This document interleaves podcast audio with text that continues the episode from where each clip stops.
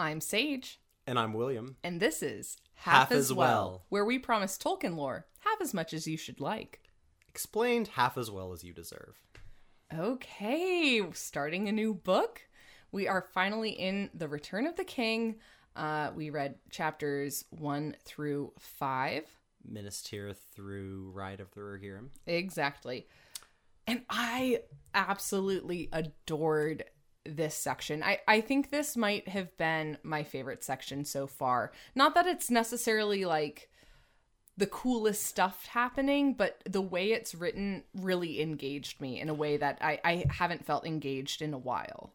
Yeah, I'll say because I was a really big fan of the end of the Two Towers, and I really love these early chapters of Return of the King. There's just something about this part of the book where I feel Tolkien was just at this point firing on all cylinders. He knew what he was going for now. In the beginning of the Fellowship of the Ring, we kind of see like he was still sort of struggling like how ho- much like the Hobbit is this going to be? Right. It was still Right. very much like that and he was writing about how Well, it was very much switching between Silmarillion or Hobbit, and Yeah. now it, those things have merged really nicely. Yeah. I mean, yeah, and a long expected party almost feels like an epilogue to The Hobbit. Absolutely. Almost. But then as the story goes on, you know, it gets darker and more uh, into the writing that we know as how The Lord of the Rings goes. But even still, uh, you know, the later half of Fellowship and the earlier parts of Two Towers, it still felt like he was still trying to figure, now that he's in this more serious epic than The Hobbit, how he's going to write. And I just think it's all coming together in these chapters. in the writing community in modern day, there's a, a difference between pantsers and plotters, which is whether you approach your writing process with a, a, a drawn out outline, which of course makes you a plotter, or you write your story by the seat of your pants, which makes you a pantser. Um, I don't know what Tolkien was. I was going to say, I think he was a panther. Oh, Like, okay, cool. I he you know from the letters I've read, it seems like he's like I didn't really even know who Strider was when I came to the breach. He seems like a guy that like he writes these and then like he's like, well now I need to who is this character? This is ide- lovely. This idea came to me and now I need to like roll with it and see where that it goes. I think that makes a lot of sense. Honestly, um, I I love that. I'm a pantser, so I I really appreciate um that. And uh, but even if he was a plotter, um, everyone kind of comes to a point in their writing where they don't actually know how they're going to solve all of the problems that they've created for their um, their characters. And when all of that aligns and, and when they know it's usually before they write it but when they know how that's going to be solved writing just flows. And i, I definitely feel like that's what's Yeah. happening in this section Yeah, I think Tolkien was someone that kind of allowed his imagination to go a little bit, but then he just wanted from there to let the logic of the story to take over and to guide him. Like the way he set up these characters and these situations, how logically can this portray, especially with the vast history he's built in the Silmarillion.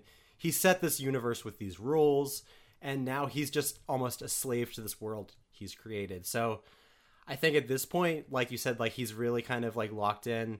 This Right. is where the characters are going, and there's really kind of no room uh, for doubt. And kind of like I said in the Stairs of Cirith Ungol chapter, at this point, like everyone's fate's sort of decided. the The board is set. The players are on the chessboard, and now we're playing according to the rules of chess. and just to tie back in with what i was talking about another term that's thrown around a lot is a gardener which is someone who plants very uh etched out ideas at the very beginning of a story and then lets it go um, and and watches it grow as they're writing the the plot. Yeah, So, yeah. that- and that I'd say that's sounds- definitely. I think, and that's very fitting. For Yeah.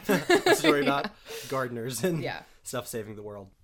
Before we actually get into the meat of the story, I do want to talk about the narrative choice that Tolkien has utilized a few times already to jump back in the story. Mm-hmm. And it's becoming more frequent, which I think is uh, another reason why I'm enjoying these chapters a lot. You know, all throughout the Fellowship of the Ring, it's all happening in the present. And it's not until I think the Uruk-hai chapter where we kind of take it, go back a few days to see from Merry and Pippin's point of view and then we don't get it again until the Taming of Smeagol when we go back to see Frodo and Sam after the breaking of the Fellowship. We have that Flotsam and Jetsam chapter where we do see the Battle of Isengard, but it's mm-hmm. being told in the present Right. to our characters. It's not like a jump back. Right, right, yeah. And now we start off with Minas Tirith, and it's already a jump back. And then the next chapter, Passing of the Grey Company, is another jump back to the end of the Palantir chapter. And then later, the Muster with Rohan is another kind of, and the Ride of the Rohirrim are these jump backs. So in the Fellowship, we had that none. In the Two Towers, the entirety of it, it only happened twice. And now in these first five chapters, it's like we already get like three or four of those. Right. Um, and now we have all our protagonists split up into different areas, so we're jumping all around, and the story is just moving at a rapid pace right now. Yeah, this is something I really appreciate as a fan of modern fantasy um, that is multi perspective. And I definitely am more attracted to this type of storytelling than just like, here is this epic. Um, you and I watched a TikTok today, which just kind of uh, parodies the Fellowship of the Ring, is just like, most of it's walking. They're just gonna walk and walk and walk and walk. That's pretty funny, like to me, because yeah, I I agree, and not that great things don't happen while they're walking, um, and that great There's writing. not story development. yeah, it, it- and yeah, you're not you're not as engaged in this kind of world view from from above of what's going on and, and understanding that. And I, I think while I didn't grasp that in our last episode, this time I really felt like, okay, it's all coming together for me. I am envisioning the world. I can see these players on the map. right. Yeah. So, do we want to jump into chapter one? Sure. um, 10 minutes in. Yeah. Yeah, absolutely. uh, so yeah, Minas Tirith.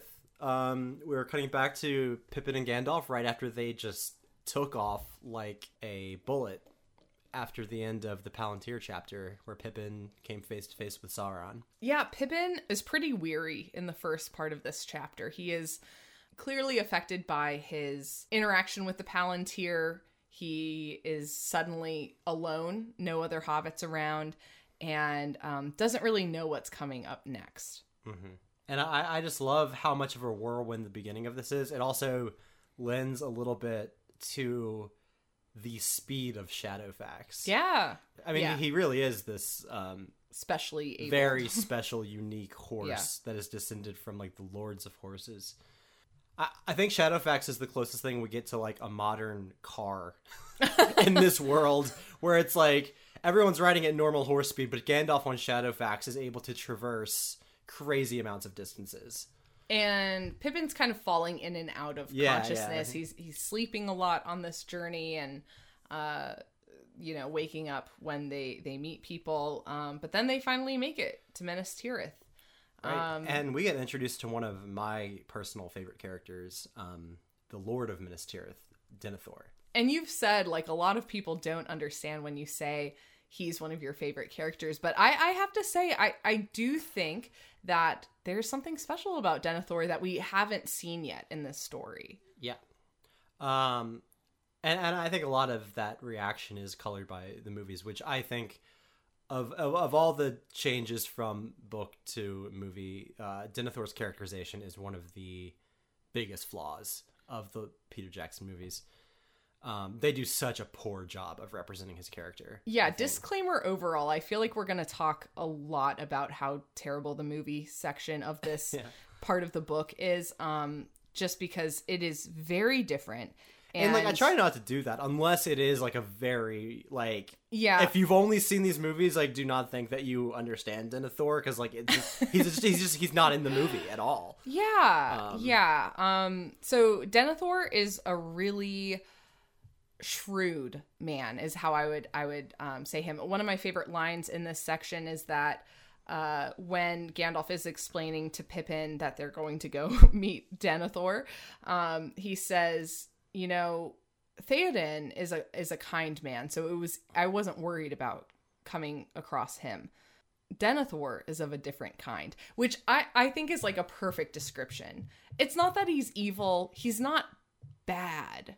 He's not on the side of Sauron, but he's not a kind man. He's just a dick. he's a dick. and like he's he's just shrewd and conniving and he has his idea of what is right and lovely a lovely part of this section is that I think we are presented with this character of Denethor. We see his flaws immediately, and within a few chapters, he's going to have a kind of comeuppance, a, very clear change of heart.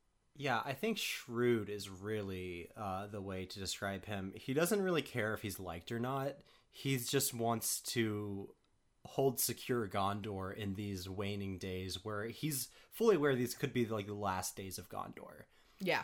And I think there's eh, in the appendices there's this account of uh, the history of Gondor and the heirs of uh, Anarion, Isildur's brother, and then after you know they fail, and then the stewards line takes over, and it kind of gives you this historical account of the stewards all the way through um, Denethor. And this is what it has to say about him.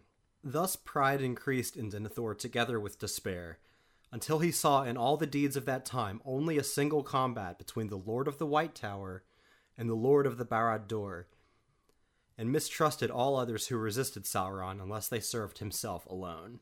And I think that really gets you into Denethor's frame of mind. He sees everything in a either you serve Sauron or you serve me. Right, Because absolutely. I am holding the front line. This is really how Boromir saw things at the Council of Mm-hmm. Elrond.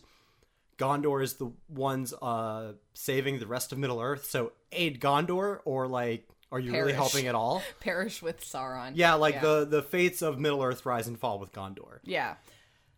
I honestly, you know, in in many other books or just in whenever I watch, especially superhero movies, Denethor is the type of character that I cling to.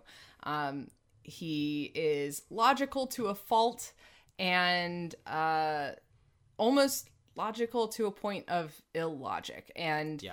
uh, Machiavellian to a point of just alienating his greatest allies, uh, which we will definitely get to later.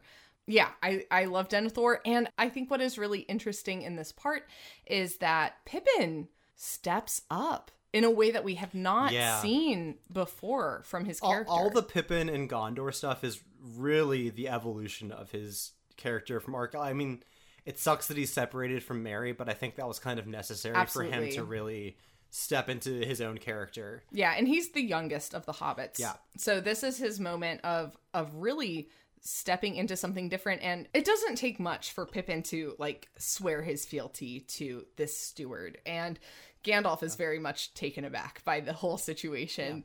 Um Well, and Boromir's sacrifice had a huge impact on Pippin. yeah. of Um, course, yeah. Yeah, and and well, now he have Boromir's father questioning him almost in a very suspicious way, like Faramir was questioning Frodo. Right, like why did you leave him like as if you had something to do with it. And, and Pippin wants him to know, like, no, I honor the memory of Boromir. So he is, you know, it, it, it's very quick for him to take offense at that, and then to be like, hey, I will swear my service to you, his father, because I wouldn't be alive. If Yeah, not for he's sort of like uh, I was kidnapped by orcs, so I I couldn't do more than I did. Once Gandalf and Pippin are out of the presence of Denethor, Gandalf sort of explains to Pippin like, "Hey, I know you're in service of him now, but we've got to watch our backs here and and you've got to find more information out than what you give to him." yeah, he's like, just be wary around him Yeah. because again, the whole reason Gandalf picked up Pippin and really hightailed it to Gondor, which is told in Unfinished Tales more, and I wish it was fleshed out a little more here, is that after finding out the connection between Saruman and Sauron with the Palantir, he fears that Denethor has been making contact with Sauron. And he is like, does not trust him. He's like, Wow. Theoden fell to the influence of Sa- Saruman. Sure. Maybe Denethor, like Saruman, has fallen to the influence of Sauron. Yeah, that's not a an outworldly thing to and I mean, think. we're really seeing this from Pippin's point of view, which is why I don't think Tolkien included it in this part of the story, which is where it's like his uh, structures of writing the story are so true to a fault of the characters, where it's like we as the audience are not in on this because Pippin isn't in on it, but it's a very crucial piece of information I wish we knew. yeah, no, I I think something we uh, talked about last episode was the idea that some of this feels just like Tolkien's notes.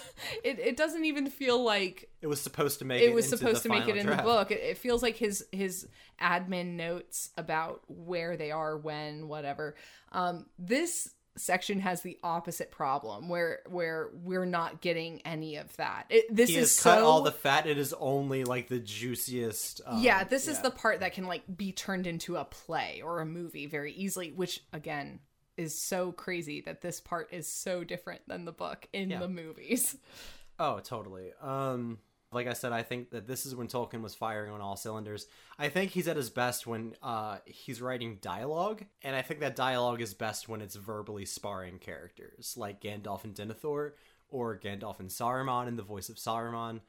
I I just love this very biting, cutting uh, dialogue, these back and forths. Absolutely. I, I think as we watch Pippin go and wander through Gondor and and kind of find his place as a follower of Denethor, um, we get to see just a lot of interaction that has been lacking in in the story so far. Yeah. Honestly, I haven't seen this much interaction with just like general other people since we were in Bree. Yeah, I, I love how much we could just see the people of Minas Tirith in this, um, whether it's uh, Beregond, Yes. uh, his son Bergil, or I really love the scene where they're watching the um, arrival of the Southern Lords of Gondor, uh, like Forlong the Fat and uh, Prince Imrahil, who will become very important, of Dol Amroth. And um, it, you know, it, it serves a couple purposes. A, we're just kind of getting to see like the larger, you know, what Gondor is all about.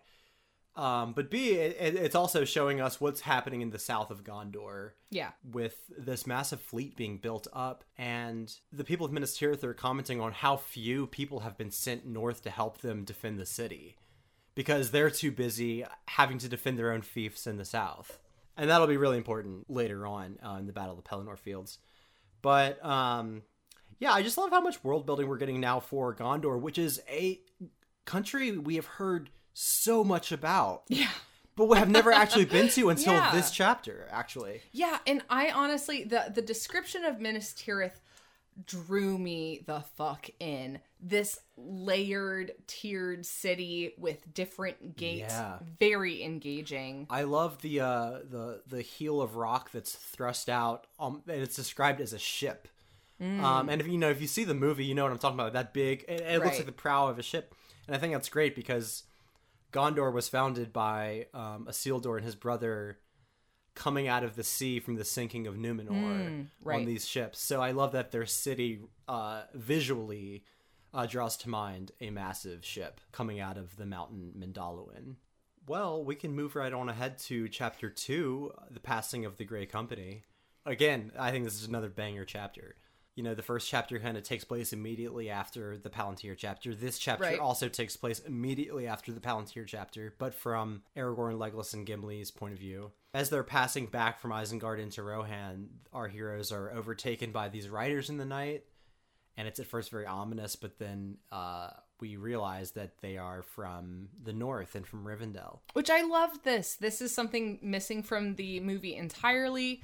Um very very lovely to me. I, I to to be able to see Strider in his kind of environment with his like kind. Yeah, I mean, because at this point, Strider's the only ranger of the north we've seen. Uh, we've heard about these people when in the Bree chapters, but um, you know, Aragorn's been on this massive journey, and he's been having to think beyond just like the North realm. Now he's thinking a lot about Gondor and Rohan and the war with Sauron, and this chapter really reconnects him with his roots Yeah. um, Elladan and Elrohir. He grew up with these guys, Arwen's brothers.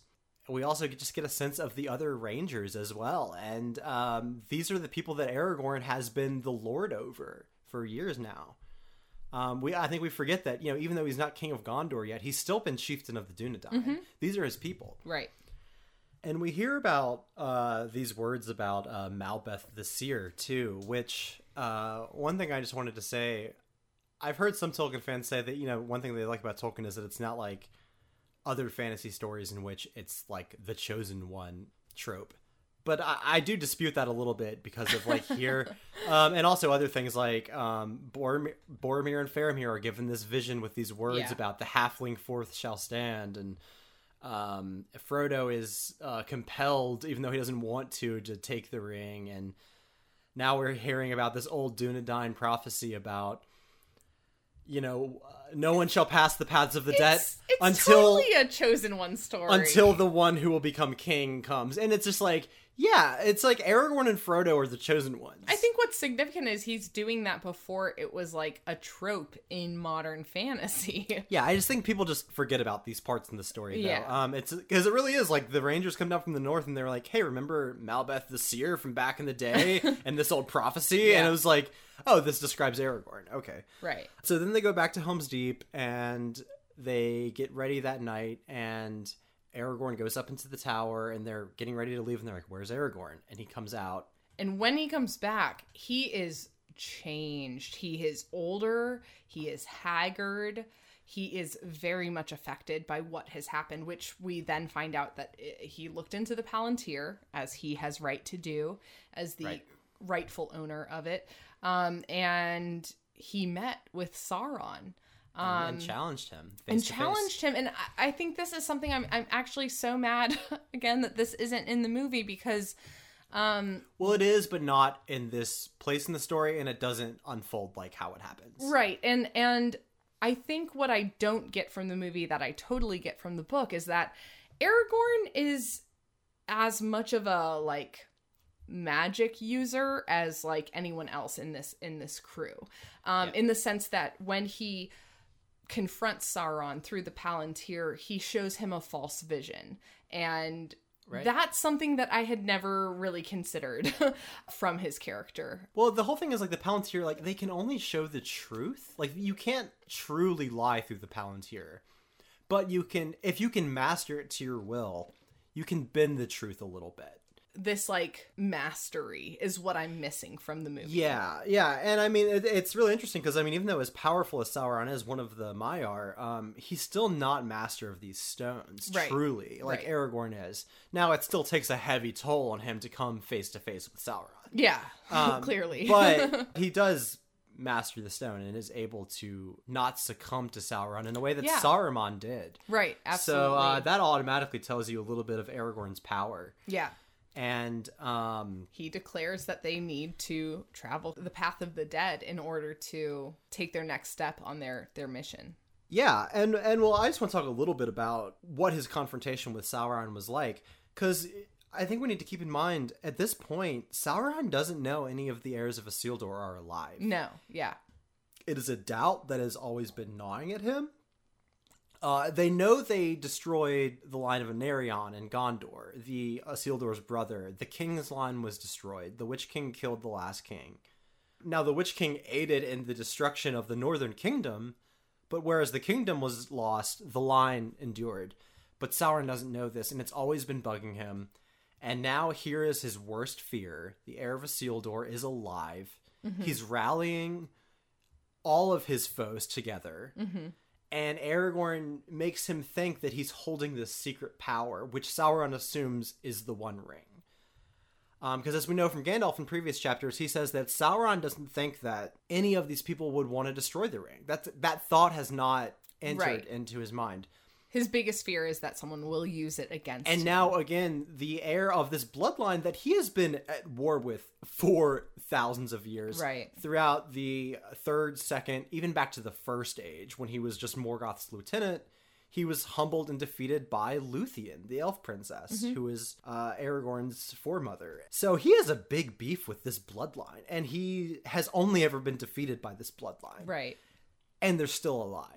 And he's out there and he has the one ring, is what Yeah. Sauron thinks. So this is why he freaks out. And before, if he would have just waited and gathered all his armies, no one would have been able to withstand him. No, but he jumps the gun and he immediately decides to make a stand and and send his second out. Which coincides exactly as Frodo and Sam are sneaking into Mordor. Right. Um, which is so convenient. It's very good. It's almost constructed by the gods. um, this whole plan. yeah. This is one of Sauron's biggest mistakes. Yeah. And one of the greatest victories of the um the heroes. I think this is a, a awesome moment in Aragorn's development as a character because ever since Gandalf died, remember he was always like Totally. I wish Gandalf was here. Just Yeah. tell me what to do. And then ever since Gandalf came back, he's been telling him what to do, and they've been listening. Like you know, uh, going to Theoden and the Battle of Helm's Deep, and going up to Saruman. Like they've just been like, all right, we put our faith in the White Rider. Right. Um, but before Gandalf left, the one piece of advice he gave to Aragorn was, "Don't look in the stone. The time is not yet ripe." And as soon as Gandalf leaves and Aragorn hooks up with his homeboys from back Right. home, he's immediately like, "Wait, I'm I I have the right to. I own this." these stones. These are my stones. Uh, he's like, with all due respect to Gandalf, I'm going to make my own decision here. yeah. and, it's, the right decision. Gandalf was wrong. He, he should like. Th- now this is a very risky move, and it barely gives him enough time, which is why they have to use the Paths of the Dead now yeah. um, to uh, get to southern Gondor to fight off those uh, that fleet that's building up. But it is very um, now our hero has to make his journey through the underworld, essentially, and uh, I, I love this part. Yeah, I just so I eerie. I think what I I was missing from of course the movies was just this idea of Sauron's folly. Uh you know, the movies present the eventual victory as such a triumph of the the people of the fellowship and you know the people of Gondor, the people of Rohan.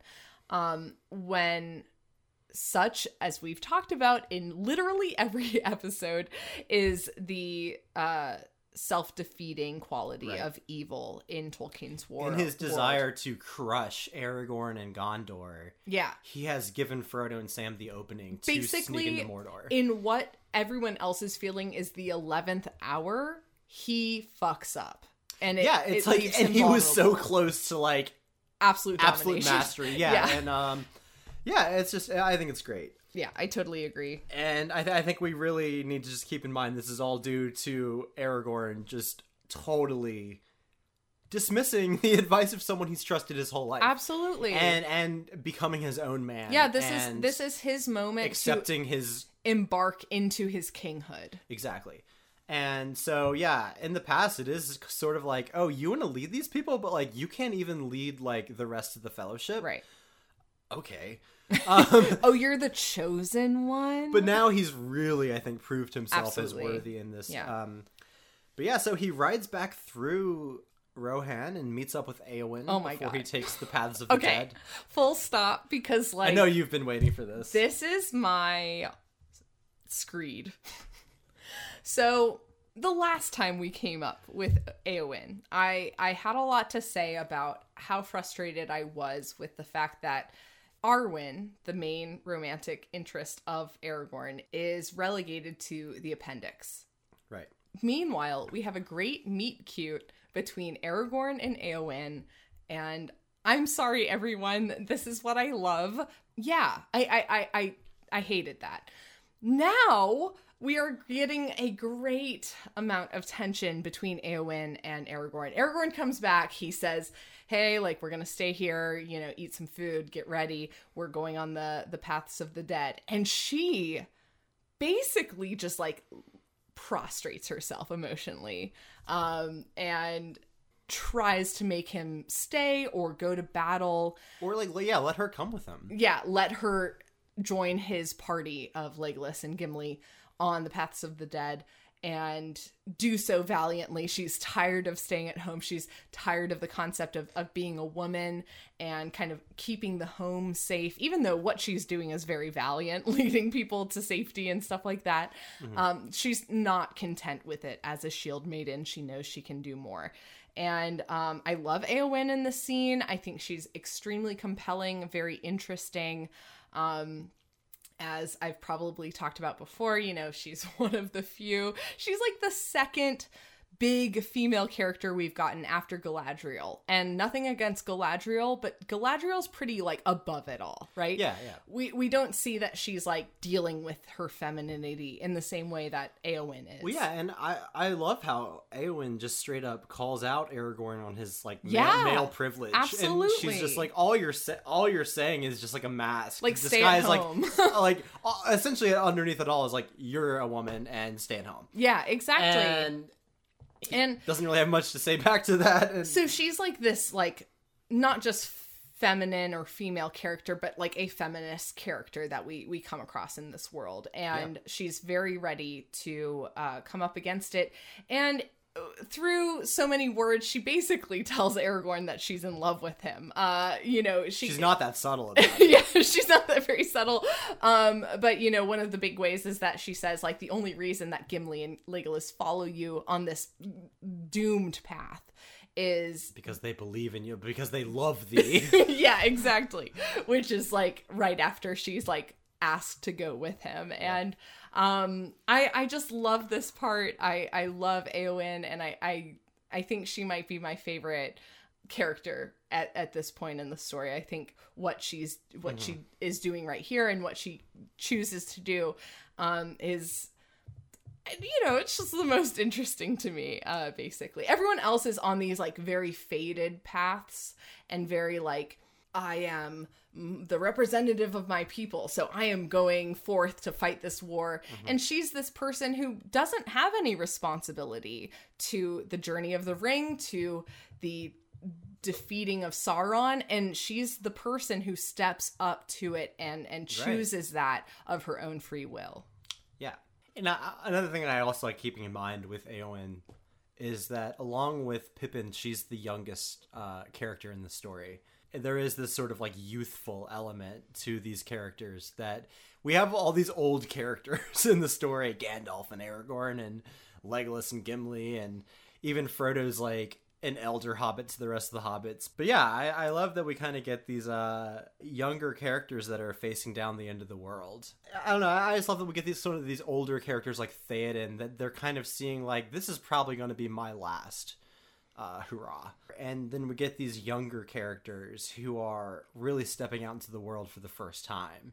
Choosing, you know, like, again, like death. Like most of these people are choosing, that's kind of the only option. Well, and I think it's very interesting. She's a perfect foil for Arwen, who is an immortal being who eventually chooses death to be with Aragorn. She is so vibrant. She is so lively. She's nothing if like she's just the definition of human woman. And um I I love her for that. The very cynical side of me that understands that these books are written by human people and uh, Tolkien was a human, uh, can very clearly see that Arwen was a last minute addition to the Lord of the Rings, and it's To be really reminiscent of Luthien. And it's exact and, and I mean- honestly, it's sloppy. I think it's sloppy. I think it's sloppy to put your main romance for your fucking hero in the appendices. I think that's a problem. And like I know that might be like a bad take, but I, I think it's just It's Tolkien was such a slave to again how he was writing these stories, which the the chroniclers of the Lord of the Rings are the hobbits. It's Yeah. Merry, Pippin, Frodo, and Sam. Um, if Aragorn was the guy writing this book, I'm sure Arwen would have been much more like th- that Sure. appendix would it wouldn't be in the appendix; it would be in the main part of the story. right. It's in the appendix because it's written by the hobbits, and they don't find out about Aragorn and Arwen until the end of the story. But just like what what absolute like Yeah, like uh I you get know, what you're saying. Yeah. it- that is such an obsession with uh strict narrator you know absolutism and and i think that's respectable to some extent but when you look at the scenes that we see between Eowyn and Aragorn. Oh, they just have such great chemistry. they have great chemistry and what we're actually seeing is basically the entire structure of what would then influence every fantasy romance after it.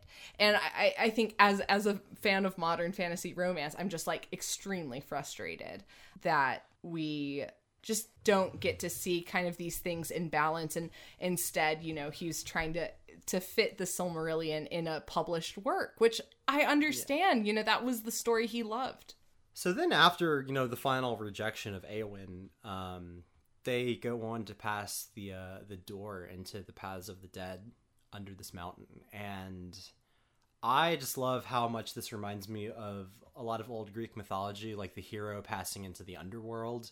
It reminds me also a lot of like what's going on with Frodo and them. You know, they pass into the Valley of Minas Morgul.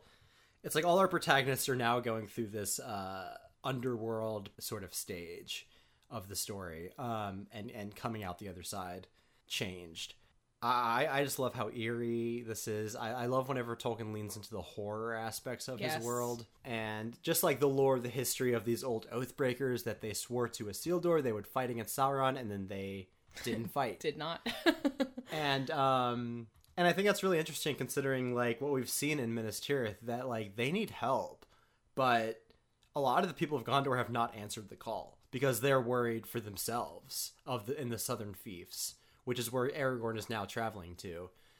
And so i- i- there's almost the sense of history repeating itself, people not really going Right. to fight. I love when they come out the other side and the the ghosts are starting to gather to them Mm-hmm. and they're passing through the fiefs. You know, the the people of Gondor say, "Oh, the king of the dead are upon us." But it's almost like are they talking about the king of the dead or are they talking about Aragorn who's commanding the king of the dead? Who's yeah. And Aragorn at this point has really been a symbol of hope. Um, literally, his name growing up was Estel, which means hope.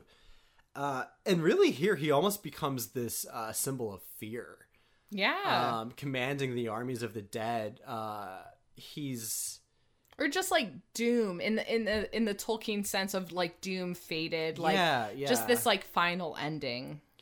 Yeah, I mean, I don't know. I just there's something very uh Foreboding. foreboding. It also reminds me a lot of uh, Norse mythology, like the Wild Hunt. yeah, coming down oh, from absolutely. the ghost riders in the sky coming down um yeah I, I think it's really neat but then this you know the chapter ends before we really find out what happens with Aragorn Right.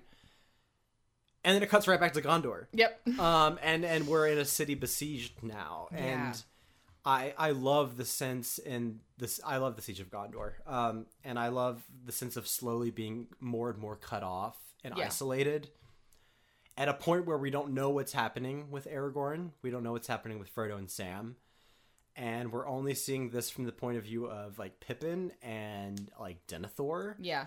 and Gandalf, this is when shit is really starting to go down in Right. this chapter. We're reunited with Faramir. Yeah. Faramir Um, returns. this is where like the the two different story like you know after the breaking of the Fellowship, you know there's Frodo and Sam in the east and everyone else in the west, uh, and Faramir really connects these uh, books here Yeah. in this chapter.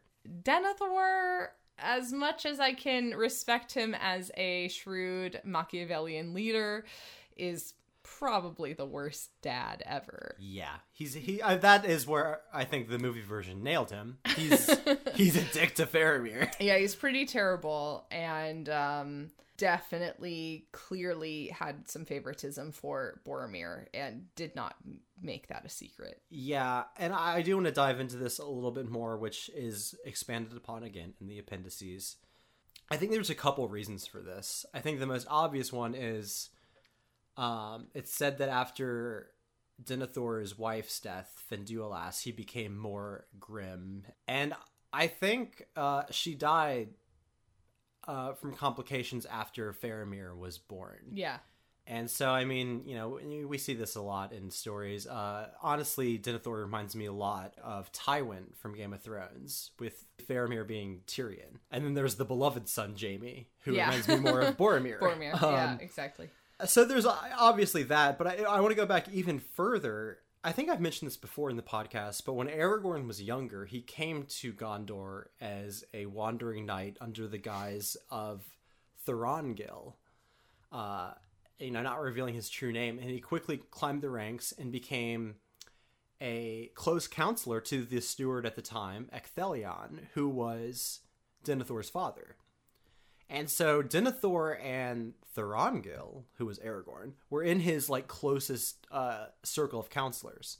And the people loved Thorongil, and Ecthelion loved Thorongil. And it says, you know, almost like family, like he was like a son. And Denethor was very jealous of him, and I think it's very heavily implied that he later found out that he was Aragorn. He was Right. the heir of Isildur. Yeah. Which I mean, kind of really does seem very deceptive to kind of come in and ingratiate yourself within the Not family to of the just be stewards. like, "Hey, I'm the heir of Isildur. Like, I have a, I have a rightful place here." So to Denethor, this seems very duplicitous. I would assume. I mean, it's never said how he feels about, it, but I would assume that would feel like a betrayal once he finds out the truth. This guy who's almost like a brother to him in the eyes of his father. right. And it said that Ecthelion really kind of valued his advice at, more than his own sons. And so you have these two guys that are like sons to him, and he favors one of them. And that sounds a lot like Denethor. um, yeah. so he's definitely projecting a lot of his daddy issues onto Faramir.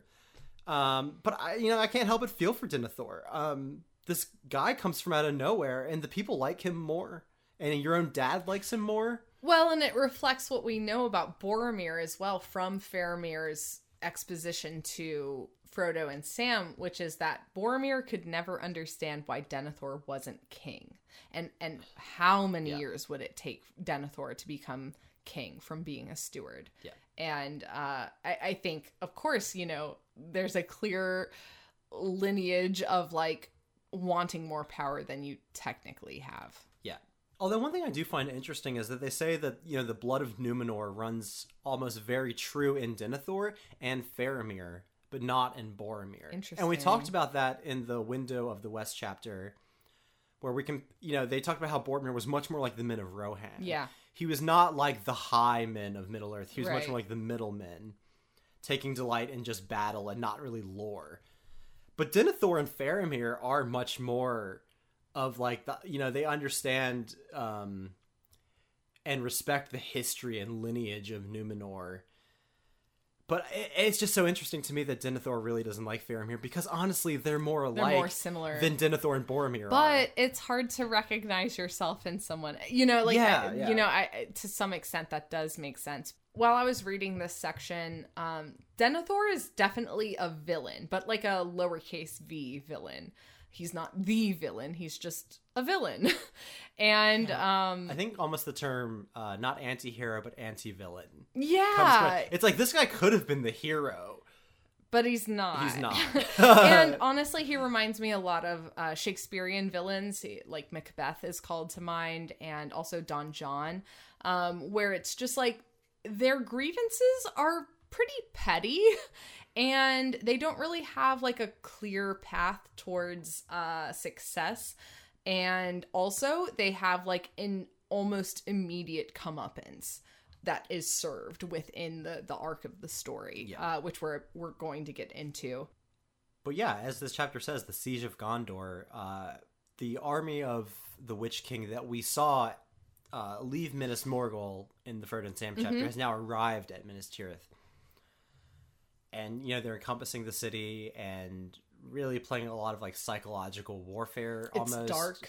Yeah. Um, oh, that's another thing. The uh, the dawnless day. Yeah. Um, the storm of Mordor has just grown and covered, blotted out the sun, and so they're just living in this perpetual apocalyptic nighttime. And the armies of Mordor have come, and the Nazgul are flying all around, crying their voices of death, uh, making men despair, and they're launching the heads of their uh, captives into the city and really trying to break the spirit of the city. Yeah. And um And they do. They succeed with Denethor. well and one thing I, I love about this whole chapter is how much um the people of Gondor look to Rohan. yeah. And it's this recurring theme throughout all these chapters is like, will the people of Rohan come? Like, well, we sent out riders and blah blah blah and um and we saw a little bit of that earlier in the uh, passing of the Grey Company. But it's this big question that's hanging on everyone's mind. Will Rohan come? Will they come? And we hear about these ever worsening conditions outside. Yeah. And, you know, it finally uh, gets to the point where they're like, well, the North Road is overrun. Uh, even if Rohan was on its way, they can't come now.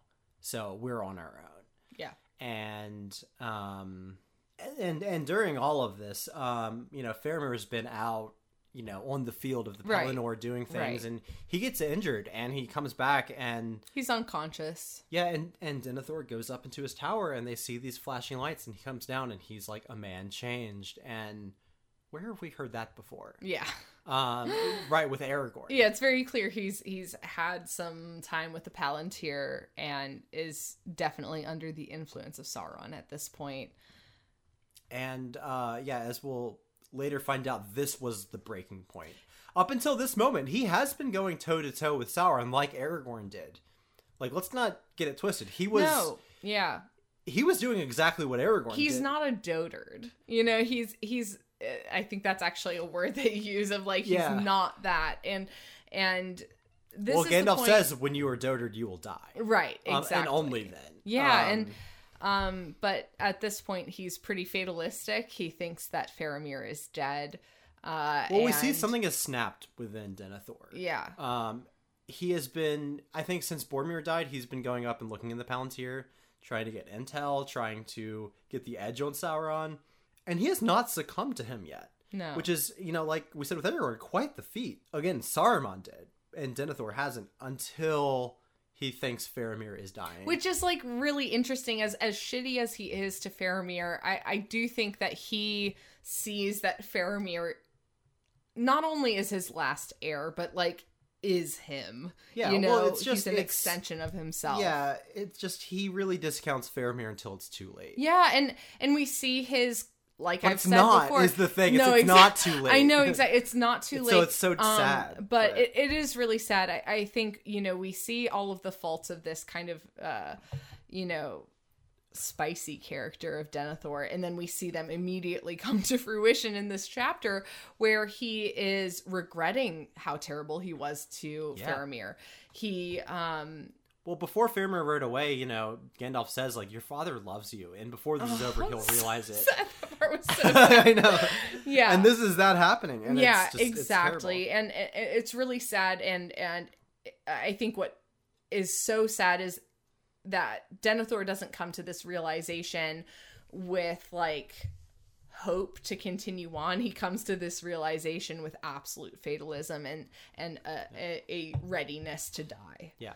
And I think this really gets to a part of one of Tolkien's major themes is that um just never despair. yeah the loss of Um, hope is the absolute death of your purpose One, I think one of the best quotes that sums up this whole uh, thing is in the Council of Elrond. Um, Gandalf says, "Despair is for those who see the end beyond all doubt. We do not." Um, Denethor is now at a point where he's think I see the end beyond all doubt. Yeah. because I have looked into the Palantir. I see, and honestly, I I also want to talk about what he's been shown by Sauron. He's been shown the fleets of the Corsair reinforcements, and he's like, "There's again, the Palantir cannot lie." So he's seeing all these fleets uh, waiting in reserve, and he's like, "Well, there's no way." We're like already Right. with the Witch King's army, it was going to be tough, yeah especially since Rohan cannot come. right There's no way. But as we'll find out, Rohan can come, yeah and the fleets are bringing not their damnation but their salvation. I just have one thing to say as we move into this next chapter about Rohan. Um, and hopefully this will be the last reference to the Peter Jackson movies I make in this in this episode. But in the movies, it's presented that Rohan might not come because they might have beef. Uh, you know, where was Gondor when the Westfold fell? And this is such a bullshit pulled out of the ass of the writers of those movies. Like, I, I just don't understand. In a in a in a story that already has so much drama, why do you have to make more drama? No, it's it's very contrived. It's And, so uh, fucked yeah. up. And like, so anyway, I just have to say that like it's crazy to me as someone who's watched the movies and is just now reading the books that when Rohan is approached of like, "Hey, we need you at Gondor. Like we are going to be like really fucked up." Theoden is basically like, "Of course we would ride to Gondor even if it didn't trouble us as We have this ancient alliance. Like, why would we not honor that? Yeah, exactly. We we have an alliance. Of course, we would come. There's just already so much other things going on in the story. I don't know why you need to add like a. no, it's well, like you didn't come to our aid, so why would we come to yours? And like, uh, and and Denethor is all like, uh, well, Rohan hasn't been very helpful, so why should I ask for their help? No, it's And bull. It's bullshit. It's In- like obviously these people would be asking for each other's yeah, help. exactly. In the text, it is so clear that all of these human men are backed up against a wall, and they know that they have no choice but to work together. Yeah. And never mind, like a choice, they are allies anyway. Going into Boromir's backstory too, we know he's been very friendly with the people of Rohan. He was defending them at the Council of Elrond. Uh, he was friends with Theodred. Theoden mourns Boromir. So like, yeah, it's it's very apparent, especially through Boromir, who we've established as much more like the men of Rohan, that there is this alliance between Gondor and Rohan.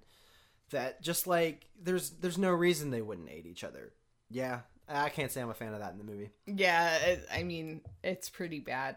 finally at the end of this we get the leader of this army the witch king kind of comes mm-hmm. forth you know this isn't necessarily the same witch king we've seen earlier in the story like at weathertop like it's the same character obviously but sauron has now kind of you know this is when he's making his big stroke of war um he's fully putting forth his main characters or his main uh soldiers on the field of battle, and he's really put forth a lot of his own power into the Witch King.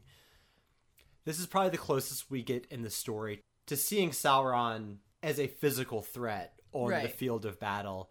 Um, obviously, he's not coming forth himself; he's still sitting up in his tower. But um, the Witch King is now much more powerful than we've seen him before.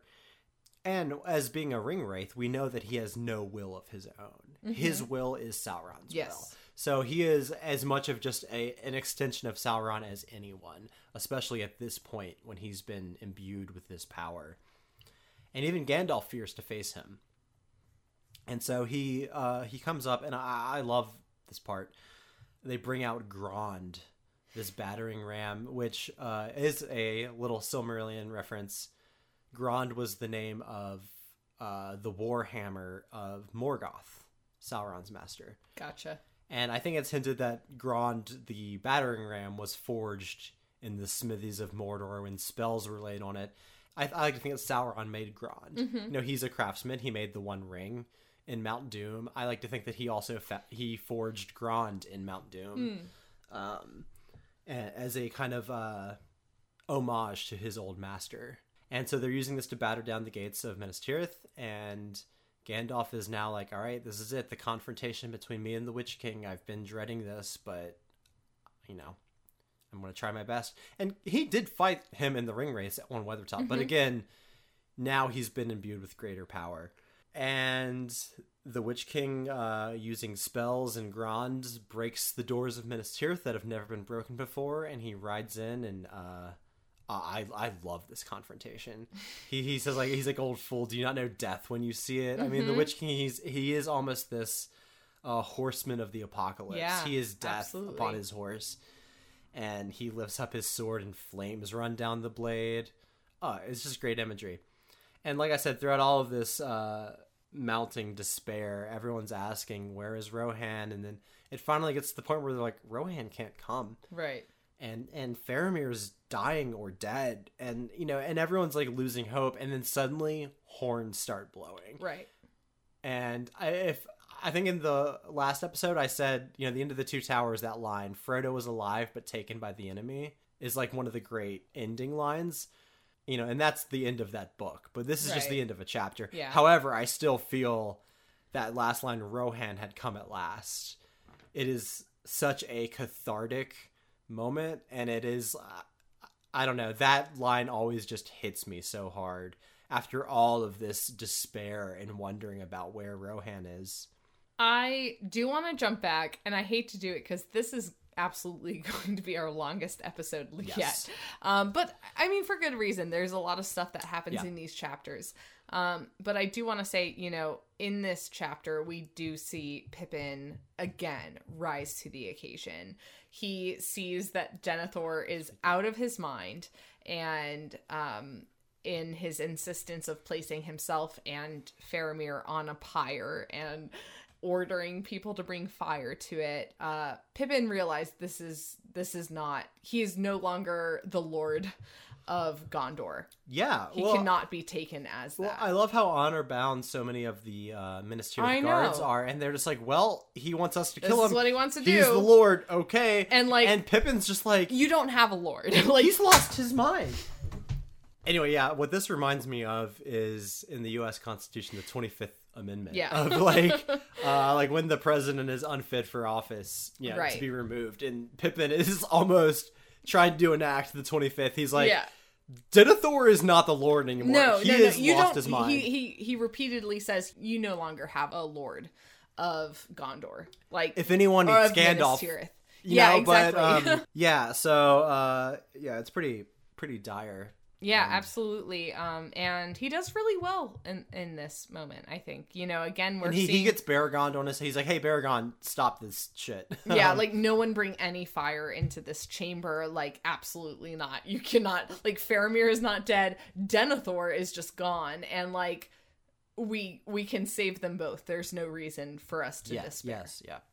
And finally, this brings us to the Ride of the Rohirrim, which we actually just listened to a recording of this today of Tolkien reading it. Can you talk a little bit about the the whole like history about that? Yeah, so if you look online, you can probably find an audio recording of Tolkien reading the Ride of the Rohirrim. There's a really great story behind it. Apparently, during this point of writing The Lord of the Rings, Tolkien had kind of reached a stall, and he was really depressed and was sort of wondering. I think he was, and he was reaching, I think, a lot of um, issues with his publishers, um, and he was wondering, is this even good? Does anyone care? and he had this friend who had a uh, tape recorder, which was a kind of new technology at the time. And his friend was like, "Well, how about you take your favorite passage that you've written, and you record yourself saying it out loud, and then you listen to it back, and then you tell me if you think it's any good." And um, you know, Tolkien was fairly distrustful of technology. So he he says, uh, I think the Lord's Prayer over the tech, which I, I think is also recorded, and you can listen to him saying that over this tape recorder. And then he records this Ride of the Rohirrim, and he listens to it back, and his eh, his friend's like, "Well, what do you think?" And he's like, "No, yeah, this is quite good." um, and he's like, "Thank you for like." Ironically, this piece of technology has given me the faith to continue my work. My anti-technology story. exactly yeah so Yeah. i've always loved that i think that's great but um but yeah the last chapter ends with like kind of this almost impossibility happening like they've set up this uh story in which the roads have been cut off rohan cannot come but then somehow rohan has come yeah. um so now we're going back in time a little bit and explaining how that happened how Right. they're able to bypass the road um uh, from rohan to gondor Um so now we're cutting back to Merry's point of view Right. And Merry has joined this host of the Rohirrim um, mainly by riding with who we know is Eowyn. What? I no, he's with Dernhelm.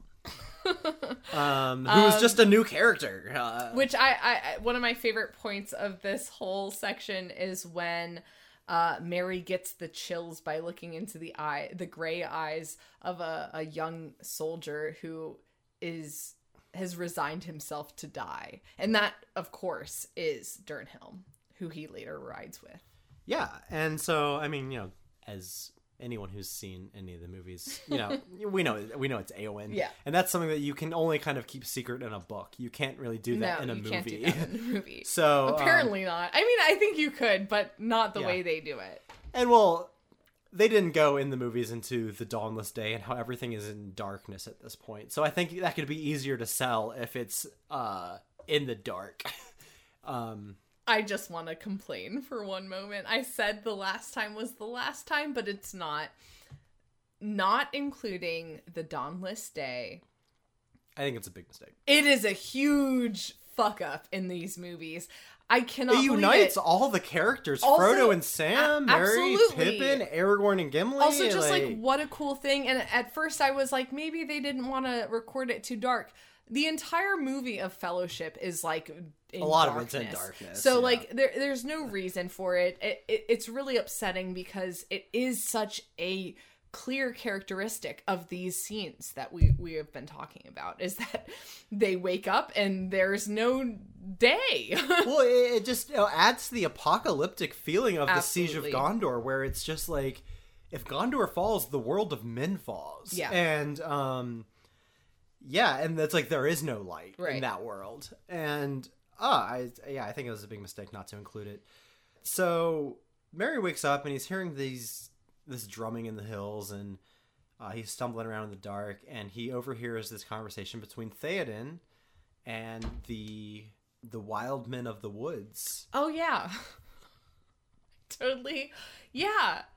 Wow, there's so much left out of this. Very cool. The Wildmen are very cool and uh worthy of being in a movie. Oh yeah, I think so. I mean, it's just ridiculous that the reason that the the Rohirrim can make it through is like taken out of most people's understanding of the story. Yeah, well, I mean, just uh, the arrival of the Rohirrim is such a moment that is like they're delivered, but like I think the reason that moment works so well is because it was an impossibility. Right. Because the people of Gondor were seeing it from their point of view, and they're like, they cannot come. The road is overtaken. So, like, as the reader, you're like, oh shit. Well, they're just like, they're on their own now. Right. But then they, uh, despite all odds, they show up, and Right. so, um, yeah, there's this secret side road that cuts out a loop of Yeah. the journey that they're able to bypass the guards. And uh, I, I just, I, I really like this. It, it just adds another layer uh, to the cultural history of the peoples of Mis- Middle Earth.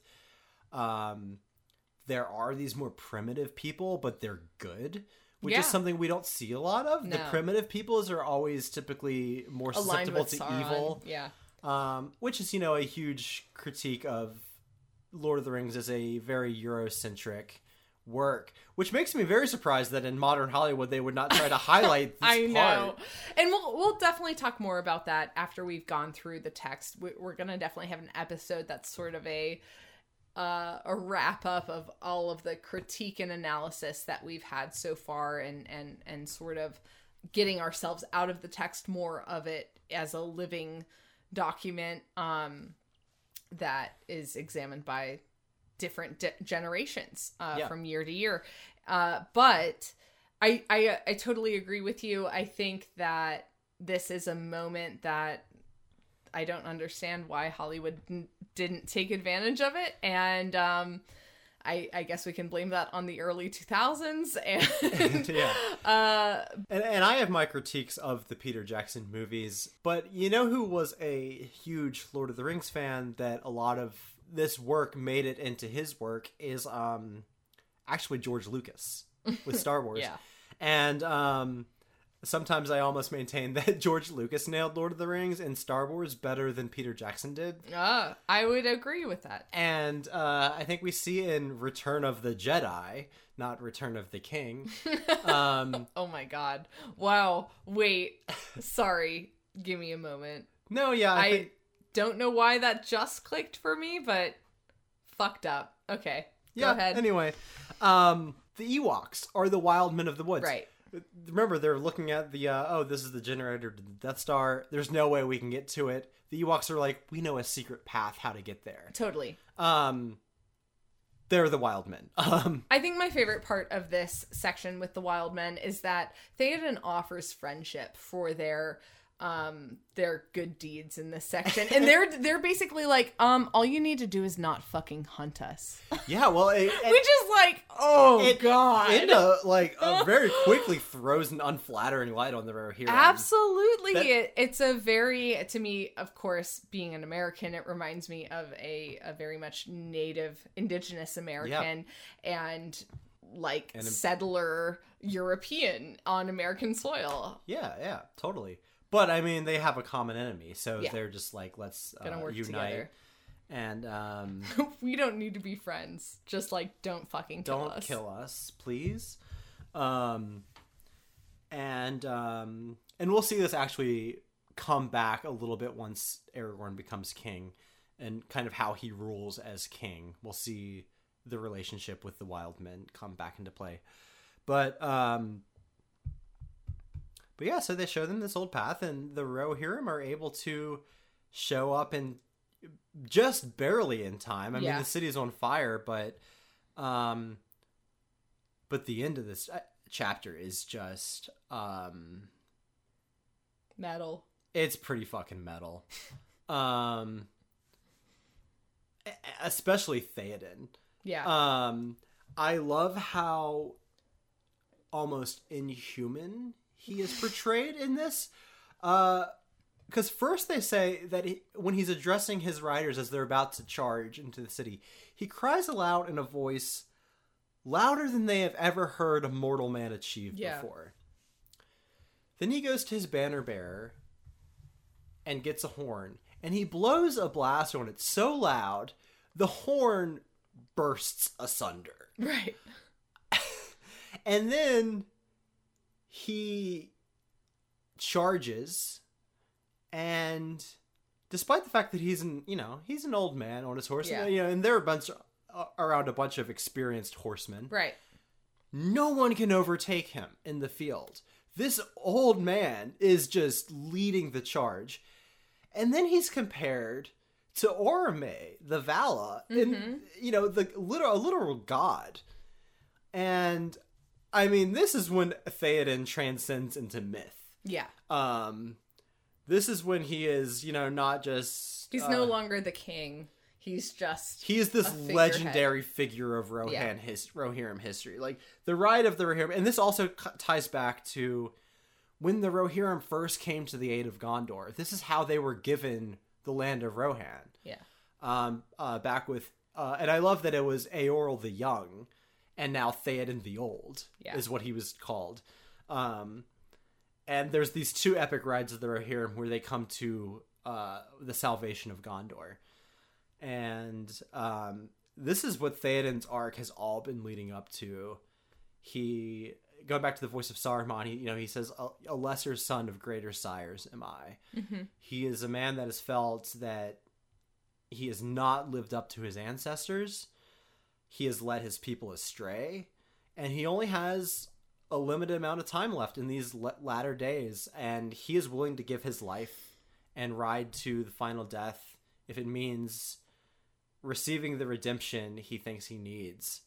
Um, and uh, yeah, the way this has all been built up, I just I get chills every time I read it. It, it's really it's one of the, like It's those really good. epic moments of the book. yeah, book. absolutely. At this time, Merry is present in the host, and he is sort of like, Oh, what the fuck do I do? I'm a hobbit.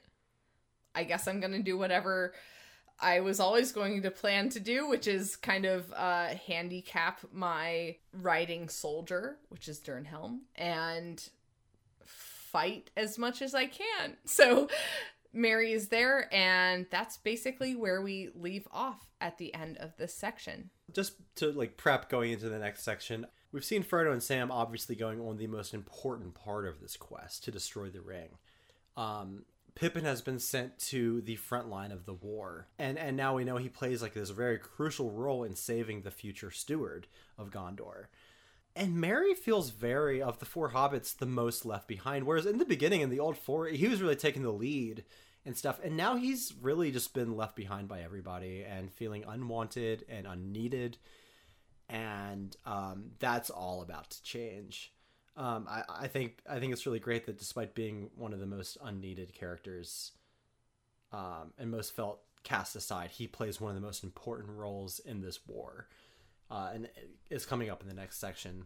Um, Yeah, absolutely. I would say, as much as I talked about Deus Ex Machina for Gandalf through the entirety of The Hobbit and a lot of the Fellowship, it, it seems like so much of that has been imbued with all of the characters now. You know, everything is happening at the right time, at the right place.